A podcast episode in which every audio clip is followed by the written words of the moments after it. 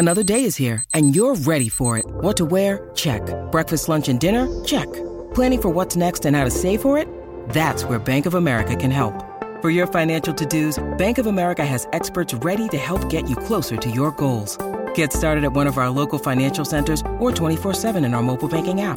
Find a location near you at bankofamerica.com slash talk to us. What would you like the power to do?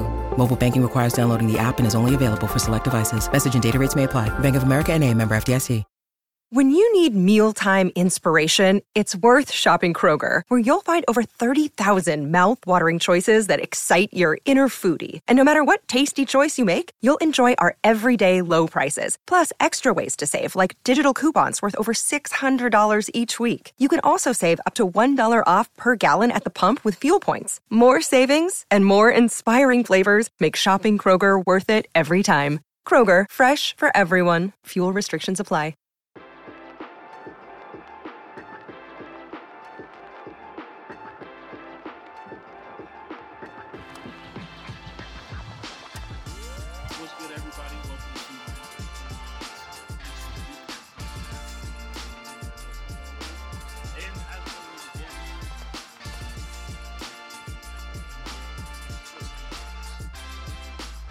I'm doing well. Uh, you know, it was a it was a fun game today uh, for the offense. I'd say.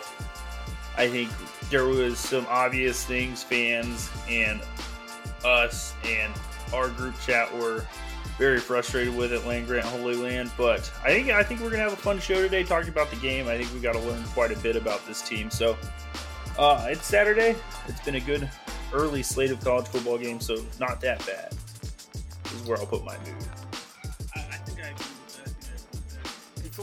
Before we get into the Buckeyes, because I have like 20 minutes max of content in me about this game, I just want to do a referendum on uh, soft coaches, not going for Yeah. not going for touchdowns. It just feels like in every situation when you're the underdog and you're fighting, you're punching up, and you're playing a good game, every single one of those games is lost by the decision to go for a field goal instead of going for a touchdown. Inside the red Every- zone. Every single game in history, whether it's against Bama, Georgia, Ohio State, any favorite ever. I mean, how many like Penn State has lost games against Ohio State by going for field goals. Any, it, it's just like every single game. You can't win. You can't win big games with field goals. Like I've going for it on fourth down. Cowardly punts. like I, I think Texas today showed that in every single way. Uh, they had four trips that got inside Bama's twenty yard line, and they settled for field goals on all four of them. And when they went up sixteen to ten, I think everybody who saw them settle for that field goal knew Bama was going to win this game. Yeah. Because the thing is, like, regardless of how you feel about Bama, and I, I, I don't think they're a good team to be completely honest with you, and and it's they're better than most, but they're not a good Alabama team, and it's simply because, and I've been saying this for two years, they have no offensive line, they have no wide receivers. I want someone that's not a Bama fan to name me who their wide receivers are and who their running back would be if they didn't get Jahmyr Gibbs as a transfer. Yeah, Can't do it. Can't do it. And then when you go out, you come out and you play like that with the with the penalties and stuff like that. You deserve to lose. Texas just didn't want it. Just soft coaching. Yeah, it was it was like um, a blueprint on how not to win a game against a heavily favored team when you're at home and you have the opportunity to win a football game. And I, I mean that was I, I mean a lot of people I think you were on the side assuming that Bama was going to blow them out.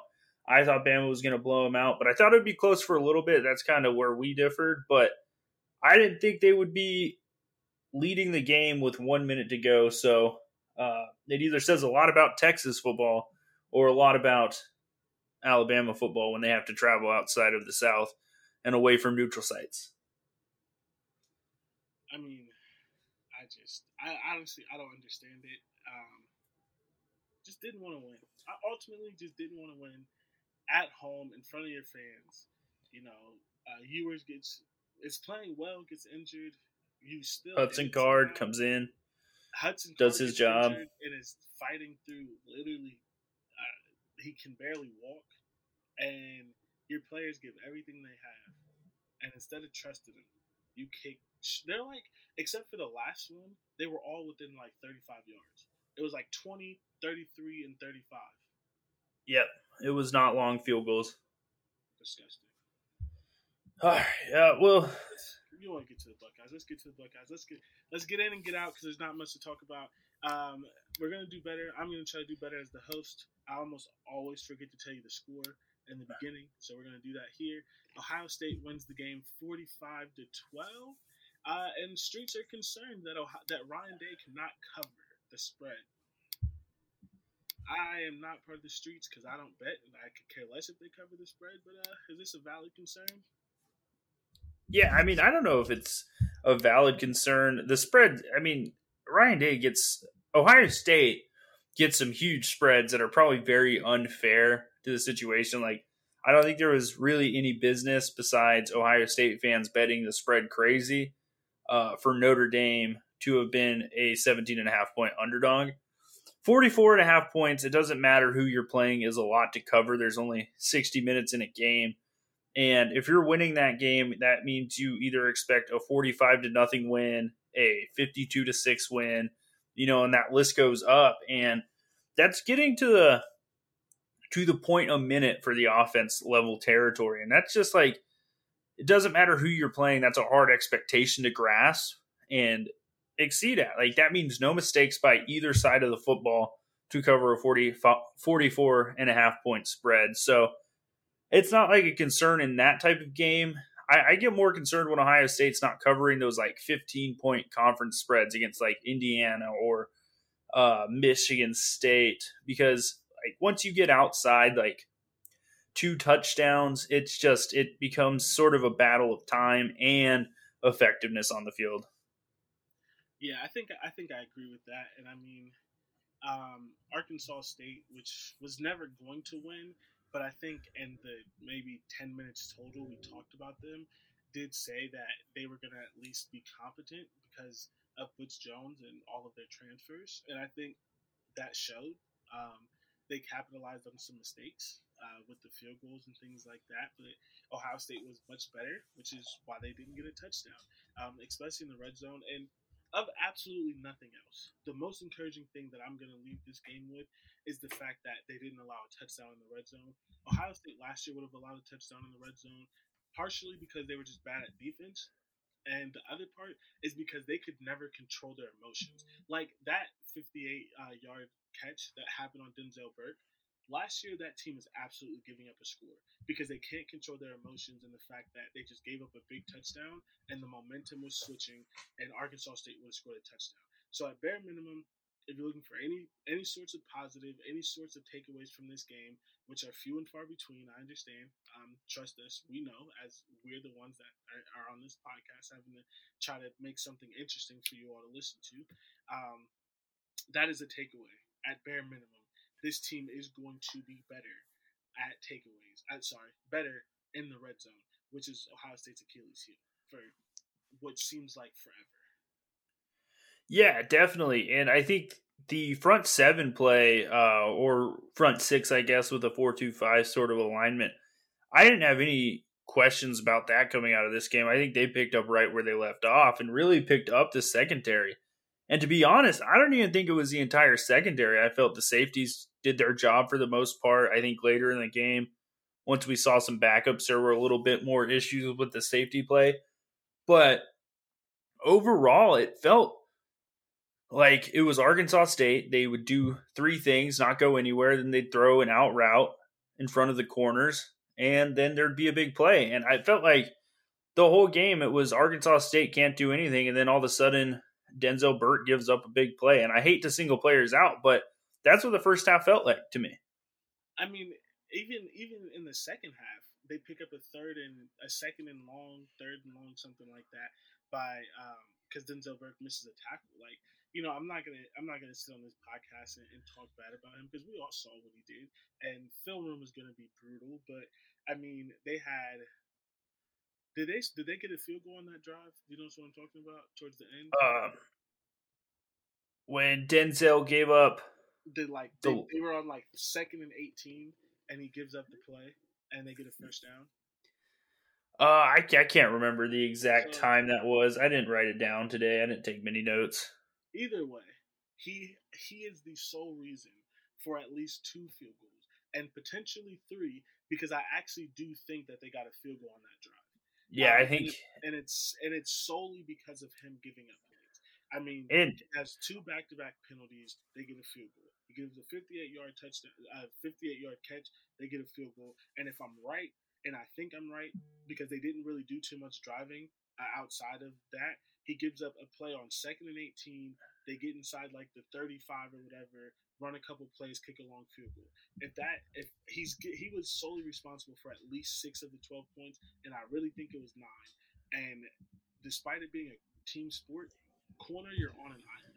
Nobody yeah, corner's the most individual position in the team sport. There, there's no one else. It was one-on-one coverage, zone, whatever it was, missing tackles, penalties, giving up big catches. It was just, uh, I mean, there's no other way to put it. It was a, a, horrific showing. yeah, and like not to put light on, it, it's a difficult position no matter who you're playing. Honestly, like being soloed out on an island is never easy.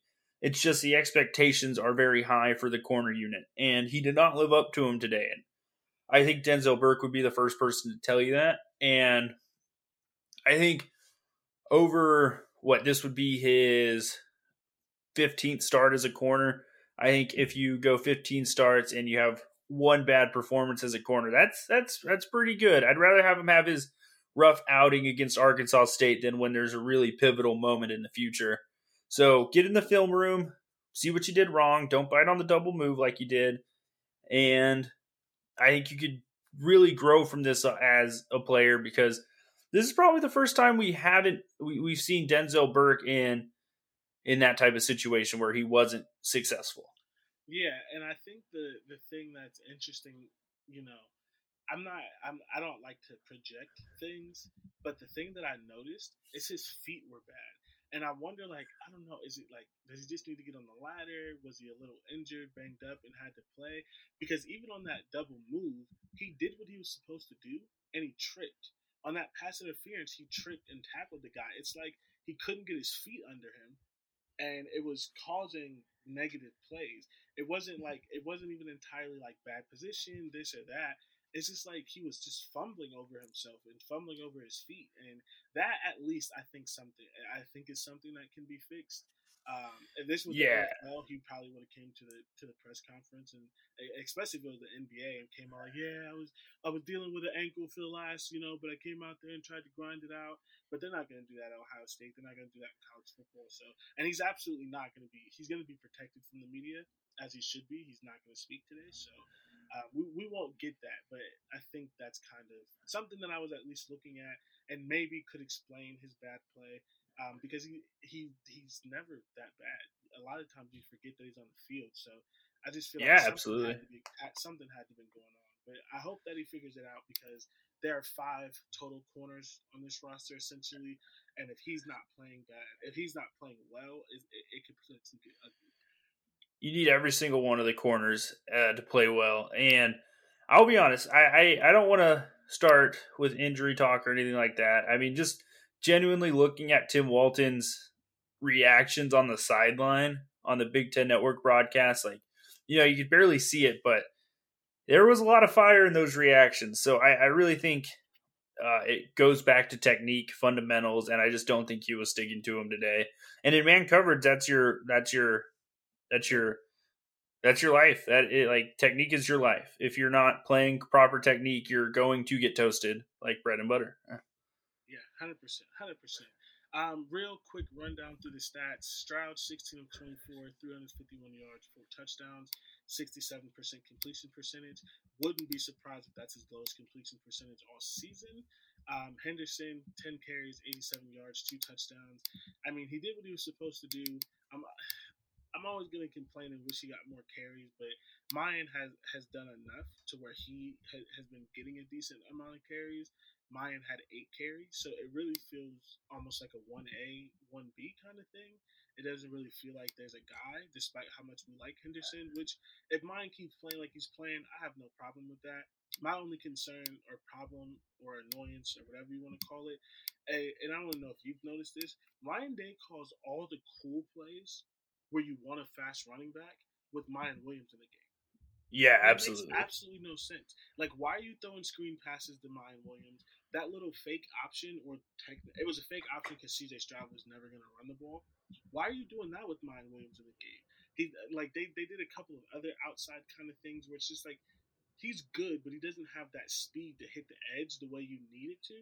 And there were some holes, but by the time he got there, they kind of closed, and so he had to lower his shoulder and get a couple extra yards, which he's always going to do.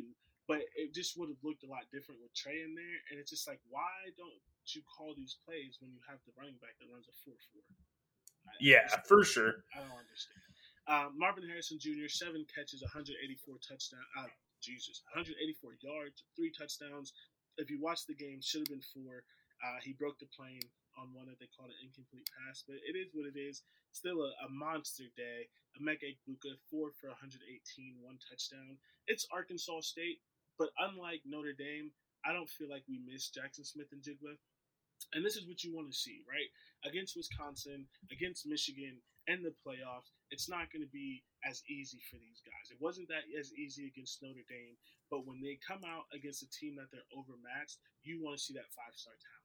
You don't want to see Emeka Egbuka four catches, 50 yards, right? You don't want to see Marvin Harrison Jr. three catches, 40 yards. Like you want to see a dominant performance, and that's what it was. Um, I think you can take a lot from that. They're going to get confidence. The timing was there. There seemed to be a lot less, you know, um, misunderstandings. And as we talked about on Buck Off and in the instant recap, don't play Jackson if he's injured, and let the young guys eat because this is going to give them the confidence that they can make a play against better teams. Yeah, that's exactly what happened too. I think early in the game, they, they, you could tell there there was still a little bit of that rawness. They're young, and then by the end of the game, when Stroud fit that last touchdown pass to Marvin in that window, uh, that's kind of when I was like, yeah, you know what? I don't think Marvin Harrison's going to take a step backwards. Like, you know, going from the Rose Bowl three touchdowns to playing Notre Dame's a big step. You know, it's two huge games. Yeah, they weren't going to be perfect for him, and he still played well against Notre Dame. But he came into this game and put on an absolute show. He did it all three ways. He mossed a kid. He took a catch and turned it. He almost he he did score. They didn't count it as a touchdown with some power getting in there.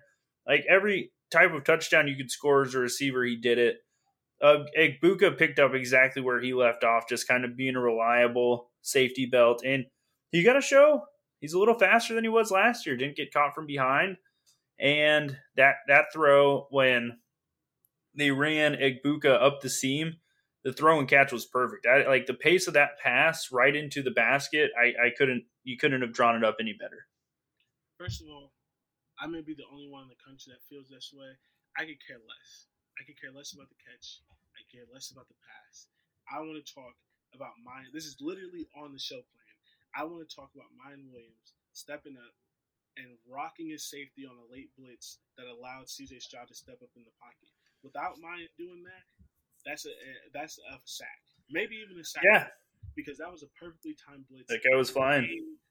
I mean, he literally was at CJ Stroud when Miyan hit him and push them back and let CJ step up. And I think CJ even stepping up and throwing that shows his trust in Miyan Williams to to make that block because he didn't run, you know, um, or maybe he didn't see him I don't know. But if we're going to talk about that, we got to talk about Miyan Williams because that play does not happen without him. That is a sack, maybe even a sack. Yeah. Because I mean, that was, Ohio State has some great blitzes, but that was the best blitz of the night. That was very well timed. Uh, and Miyan Williams had a um, on the one sack earlier in the game. He kind of turned his shoulder on the safety blitz and uh, he didn't put his hands into him. He didn't really get him aggressively, and the dude comes just bounced off of him and still sacked CJ. So for him to step up in that moment and do that, um, it's a positive because you can't be on the field at Ohio State or anywhere where it matters if you can't pass block. Yeah, and I think honestly, both TreVeyon and Miyan do an incredible job of stepping into the blitz for two second year running backs. I don't think you could ask them to do much better. And you're right. Uh, there's quite a few plays today where Arkansas State brought some late pressure, and the running backs did a perfect job of picking it up. And that's not stuff like a lot of people notice about the running back play, uh, but it's incredibly important, especially in an offense like Ohio State, who likes to do long developing passing concepts. Yeah, yeah, and you know, I we throw this in here occasionally um, obviously, we, we always say that we have never done it anywhere near this level, but I played running back. Blitz pickup sucks. It's absolutely the worst part of the game because you're literally just like, I'm going to throw my head into somebody who's probably bigger than me or at least running full speed, and I have to hit him hard enough to stop him. So um, I, I always tend to, you know, give a little bit of credit to running backs who at least try, even if it wasn't great, um, which is why you know, Miyan Williams, he has he has to learn, but he picked up the blitz poorly, and CJ got sacked. But then in his second in his second chance, he he uh, he did it perfectly. And so I, as probably one of the few people in the world that cared or at least noticed it, uh, definitely had that in the show plan. It was one of my favorite plays because those are the little things that matter in a game that really matters. Because if this game mattered, that could have been a sack or a sack fumble. It didn't. But again, as I said with the young wide receivers, you do it in this game, it gives you confidence that you can do it in others, which is the point of these games. Yeah, absolutely. I mean, uh, we could be frustrated about a lot of things from this performance. Uh, not maybe not a lot of things. I think there's like two or three spe- specific things that I was frustrated with throughout the game. Other than that, it just felt like a normal pay game. You know, it felt like Ohio State was in cruise control for most of it, never really trying to up the gear. And then um, the defense, like I, I think both like the defense came out firing and there's just mistakes, and that's something that I think you could fix. But it felt it honestly did just feel like a pay game today in a lot of ways. Yeah, and the one thing that I put in here is some of the stuff that happened. It's just hard to get up for this game. No matter how much Ohio, no matter how much Ryan Day sits in his press conferences and talks about competitive excellence and every game is the same and how much losing sucks and that kind of stuff you could tell early that the player just weren't into it. And I don't want to say that's fine because half of Urban Meyer's losses are the players not being up for, for certain games, but it's fine if you can still find a way to win by 30 points. Um, it's fine if once you start making those mistakes, you lock in and realize, all right, this is a problem. We need to figure that out. And I think the, you know, the, the last like six or so minutes in the second half, first six or so minutes in the in the third half you could tell that they were like, all right, let's just lock this down so we can get out of the game. Uh, maybe a questionable decision to have CJ Stroud in the fourth, but I think that maybe shows that Ryan Day wasn't happy because yeah, if, if, Ryan Day is happy, CJ like he's the king of getting one more drive at half. Uh, for whatever reason in his brain, that's that's what he likes to do. But in a game like this, he doesn't typically keep him in that long unless he's not happy. And like, clearly, he was not happy. Um, so he's playing to the fourth. I don't personally like it because I think you can make a point by finding the biggest hill in Columbus and making them run it for some of the mistakes that they made without risking the injury of any freak kind of thing happening in a game that you're up 30 points. But, you know, I'm not the coach. Hey. I'm not making $9.5 million a year. So you got to earn your time on the pine. And if Ryan Day didn't feel like they earned it, I respect it. So I respect it in theory. I, just always worry about injuries and, and things. Yeah, I think in theory, everyone respects it until you see CJ Stroud getting rolled up on after a sack, and it's like, oh, maybe I don't respect it that much. yeah, you, you respect it when it works in your favor. Yeah. I don't really have much else. We can, we can kind of just go through some Um, but I do think that we can do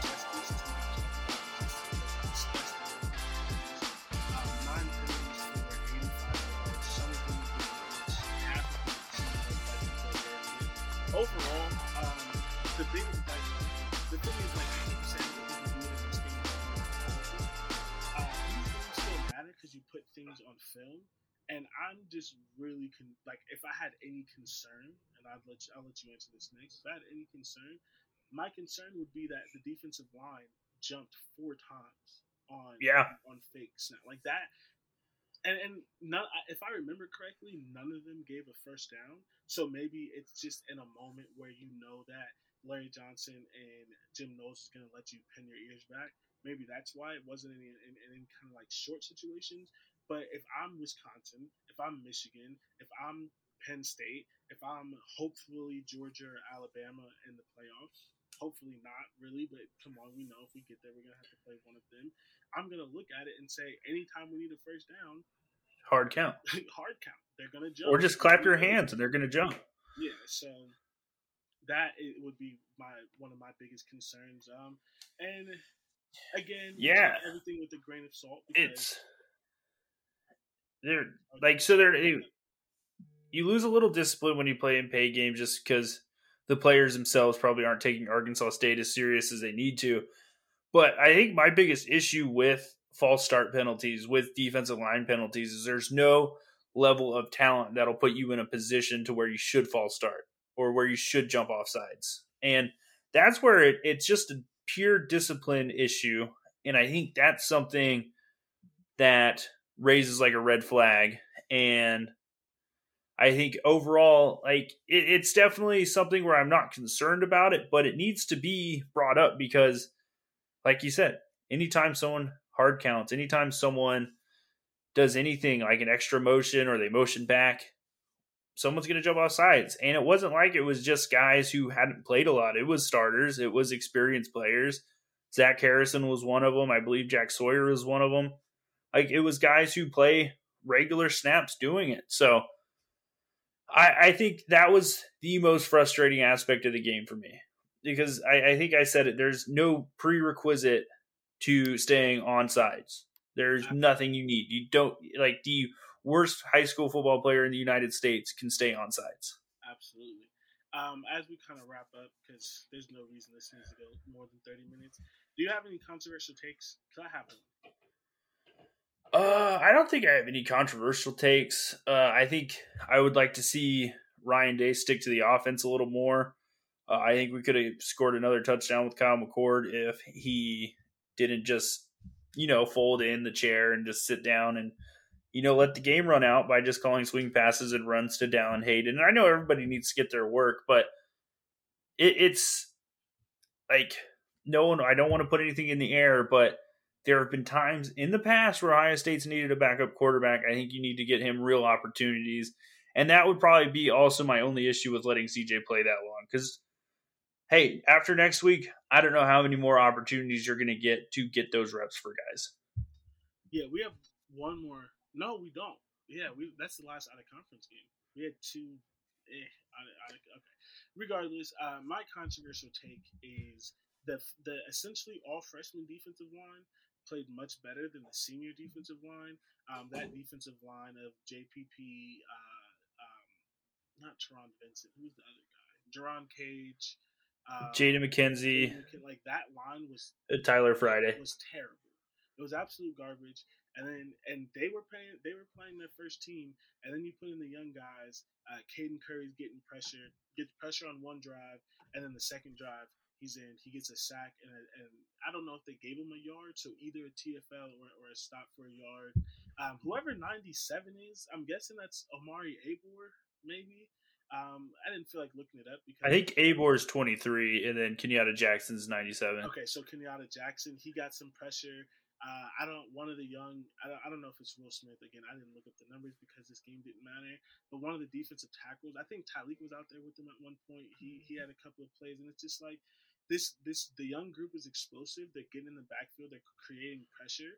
And when when this older group was in there, they just didn't do anything. And they do lack that explosiveness. Similar to Notre Dame, when teams drive on this defense, you can almost bet that the bad defensive line is in.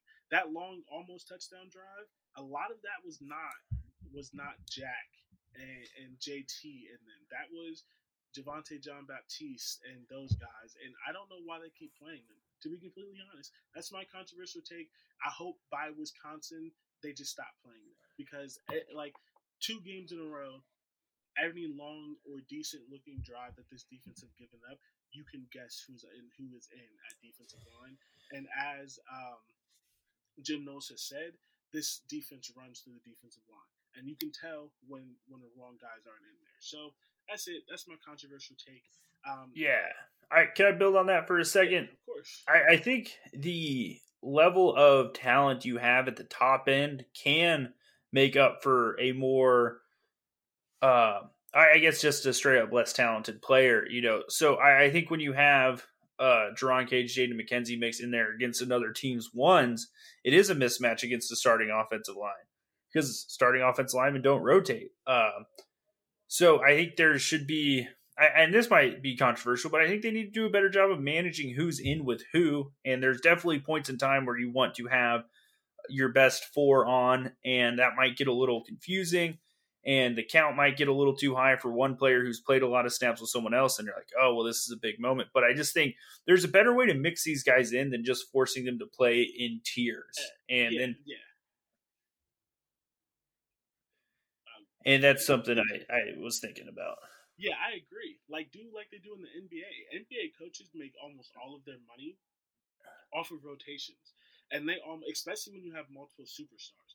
It's all of these guys are going to play 40 minutes, 38 minutes, but they're not going to play all 38 together. Sometimes you have LeBron in with Talen Horton-Tucker. Sometimes you have Anthony Davis in with whatever other scrub was on the Lakers, and so on and so forth. You're gonna see if you're all a Cavs fans, you're gonna see it this year with the Cavs fans. You're not only gonna have you know Donovan Mitchell and Jarrett Allen and those guys out there. You're gonna have to rotate because you need to win all the minutes. And right now, to your point, they're just uh, they're just bringing them in as units. You four play and then you four play and then you four play. But one of that set of four is just not good. It's just not. Yeah. You could put Jerron Cage out there with JT, and you could put um, John Javontae Jean-Baptiste out there with Jack, but you can't have Jerron Cage and Javontae Jean-Baptiste and Tyler Friday and whoever the other guy is in at the same time, and then just watch them drive down the field and be like, "This is okay." Like I, and I I know like the math's probably really hard for a coach to do, and, and football moves a little different than basketball. So like at any out of bounds or any timeout you could make a change. Like some teams like to push tempo, some teams like do this, that. But I just think there has to be some better way to balance out who's in the game at the same time. If you want to play that many guys. Yeah. Uh, I don't think you're going to see as many against Wisconsin because I think it's going to be another slow pace game. Uh, so I think it'll probably be another one where they only play 50 to 55 plays, but we talk about that at the end of this one. Yeah. So um, my my favorite moments you can jump in if you have any different. The Stover wheel route, all hands, beautiful. Never, yeah. I, not, I knew he was gonna obviously make you know 15 catches this year, as all Ohio State uh, freaking guys do. But I didn't expect him running the Jeremy Ruckert route, so that was nice to see. Uh, Mike Hall sack on fourth and one. I mean, it's just big game, Mike Hall. I mean, like when you need him, he showed up. Obviously, he showed up at other points, but who else? Like at this point, two games in the season, who else did you think was going to make that play? Huge sack. Um, we already talked about Miyan's blitz pickup, and then Marvin Harrison Jr.'s contested catch. I meant to bring this up a little bit earlier. This is the perfect time to bring it. That's a ball that Stroud throws to Garrett Wilson. If he's throwing that to Marvin Harrison Jr., that means that's trust. Some of the timing and little things are off. He trusts him to make a. He wasn't doing that to Marvin Harrison Jr. last year. He probably still wouldn't throw that ball to Egbuka. And honestly, I'm not sure if he throws it to Jackson just because Jackson's a little bit shorter. But regardless, he's not throwing that to anyone. Is the point? That's the ball you've seen him throw to, uh, to his guys, Garrett Wilson, a lot, and, and throwing that to Marvin Harrison Jr. Trust, love to see that. Yep. Uh, yeah, I, I think the one you don't have on the list that was my favorite play was the punt return for a touchdown. Like plain and simple, there's penalties, whatever. I don't care about those. Uh, I just remember getting up out of my seat and basically running with Emeka Egbuka because I'm like, this is insane. This is a punt return touchdown. I saw like I saw the flags. I knew it was coming back immediately, but I'm like, if he can do it here, he could do it again later at some point yeah. when it matters. Yep. And that was that was exciting. And I think one of my bold predictions this year was that they're going to return a kick. Um, or I didn't say or punt, but I think I, punts off a kick off the foot. So I'm going to include that in the prediction just off of semantics. But it was awesome. It anytime there are some other good special teams plays, and I joke around a lot, but I do believe Parker Fleming earned his check today. Again, like he, he's two for two in earning his game checks. Yeah, I think this is going to be a segment on the show because when you could have had a different coach, like maybe a real offensive coordinator, uh, we we gonna we're gonna check to see why there's a special team coordinator out there. Um, player of the game, Marvin Harrison Jr. I highly doubt you disagree with that. No, I mean I could you could you could argue with me a co-player with Emeka in there because he did his thing too. But I think the touchdowns by Marvin take him a little bit over that. Yeah, for sure. Um, injuries, suspensions, etc. Things of note. Mike Hall had a lower leg injury. Doesn't seem to be yeah, too bad. He ended up his, uh, being a shoulder. It was a shoulder. Ah, the, the broadcast. Maybe the broadcasters didn't know at that point. It was a shoulder. Yeah, I think when they oh, showed it, it live. I don't know why I said lower. Yeah, like, it was upper body. Yeah, I think when they showed it at first, it was like a non-contact injury, and I know, like me personally, when I see someone down after a non-contact injury, I think it's leg immediately. Uh, but then the sideline reporter came in and said, ah, he's getting his upper body examined. And from there on, I was no longer worried. Yeah, nope. And, and he, they said he came back out. If, it, if the game mattered, he probably would have played. But as expected from a hopefully sometimes smart coaching staff, they didn't put him back in the game because he wasn't needed. Um, any final thoughts? Uh, I think overall, I think you want to see a cleaner performance. I think defensively, there were a lot of mistakes, and they weren't mistakes in the scheme or in what they were doing because I still feel like they were in the right position a lot of the time. They just didn't make the play, and that came down to like basic tackling fundamentals, basic coverage fundamentals, like not jumping off sides. That's stuff that you're going to run out of the team. Like that's not stuff you're going to like they know on film. They know Denzel Burke knows he's going to go into his meeting tomorrow and probably get cooked. Uh, but that that's not. It's, it's those false starts. You're running. You're running sideline to sideline for every penalty you had. You you work those out of them that way, uh, and I, I think Stroud played a clean game. You know, I think he got a little bit more opportunity to work with Emeka, work with uh, Marvin, and even the other guys. Cade made some plays. Xavier Johnson was there earlier. Uh, like three plays into the game, I'm like, is Xavier Johnson going to be the leading reception receiver at Ohio State? That was a joke, but it, it he's just been doing a good job, and I think a lot of the offensive guys are doing a good job right now. It's just clean up the little mistakes. You've got Toledo to do that, then you've got a big matchup against Wisconsin. But yeah, uh, to finish my final thought, uh, it's hard to get up for a game after you've waited nine months to play a huge game against a uh, regional rival. I'll call them. I, they're not a rival, but like they're regionally in this area. They're a big power program name wise. Uh, coming up and getting up for Arkansas State, it, it was not going to be something they did. That's something we both said in Buck Off on Friday. But man, uh, 45 to 12, you know, the thing is, I called the shutout, and without the penalties, without you know Denzel Burke giving up nine points, uh, I would have been pretty close to my score prediction. Yeah, I mean, again, like I said earlier, not allowing a touchdown, I'm fine with that. Yeah, because yeah. you you just imagine that the stuff is not going to happen. Either Denzel's going to fix it or he's not going to play. That takes six to nine points off right there. You don't allow you don't allow a touchdown in the red zone when last year they would have. I'm perfectly fine with that. Yeah, I think there was still Relatively plenty of growth today to be excited about. Absolutely, absolutely.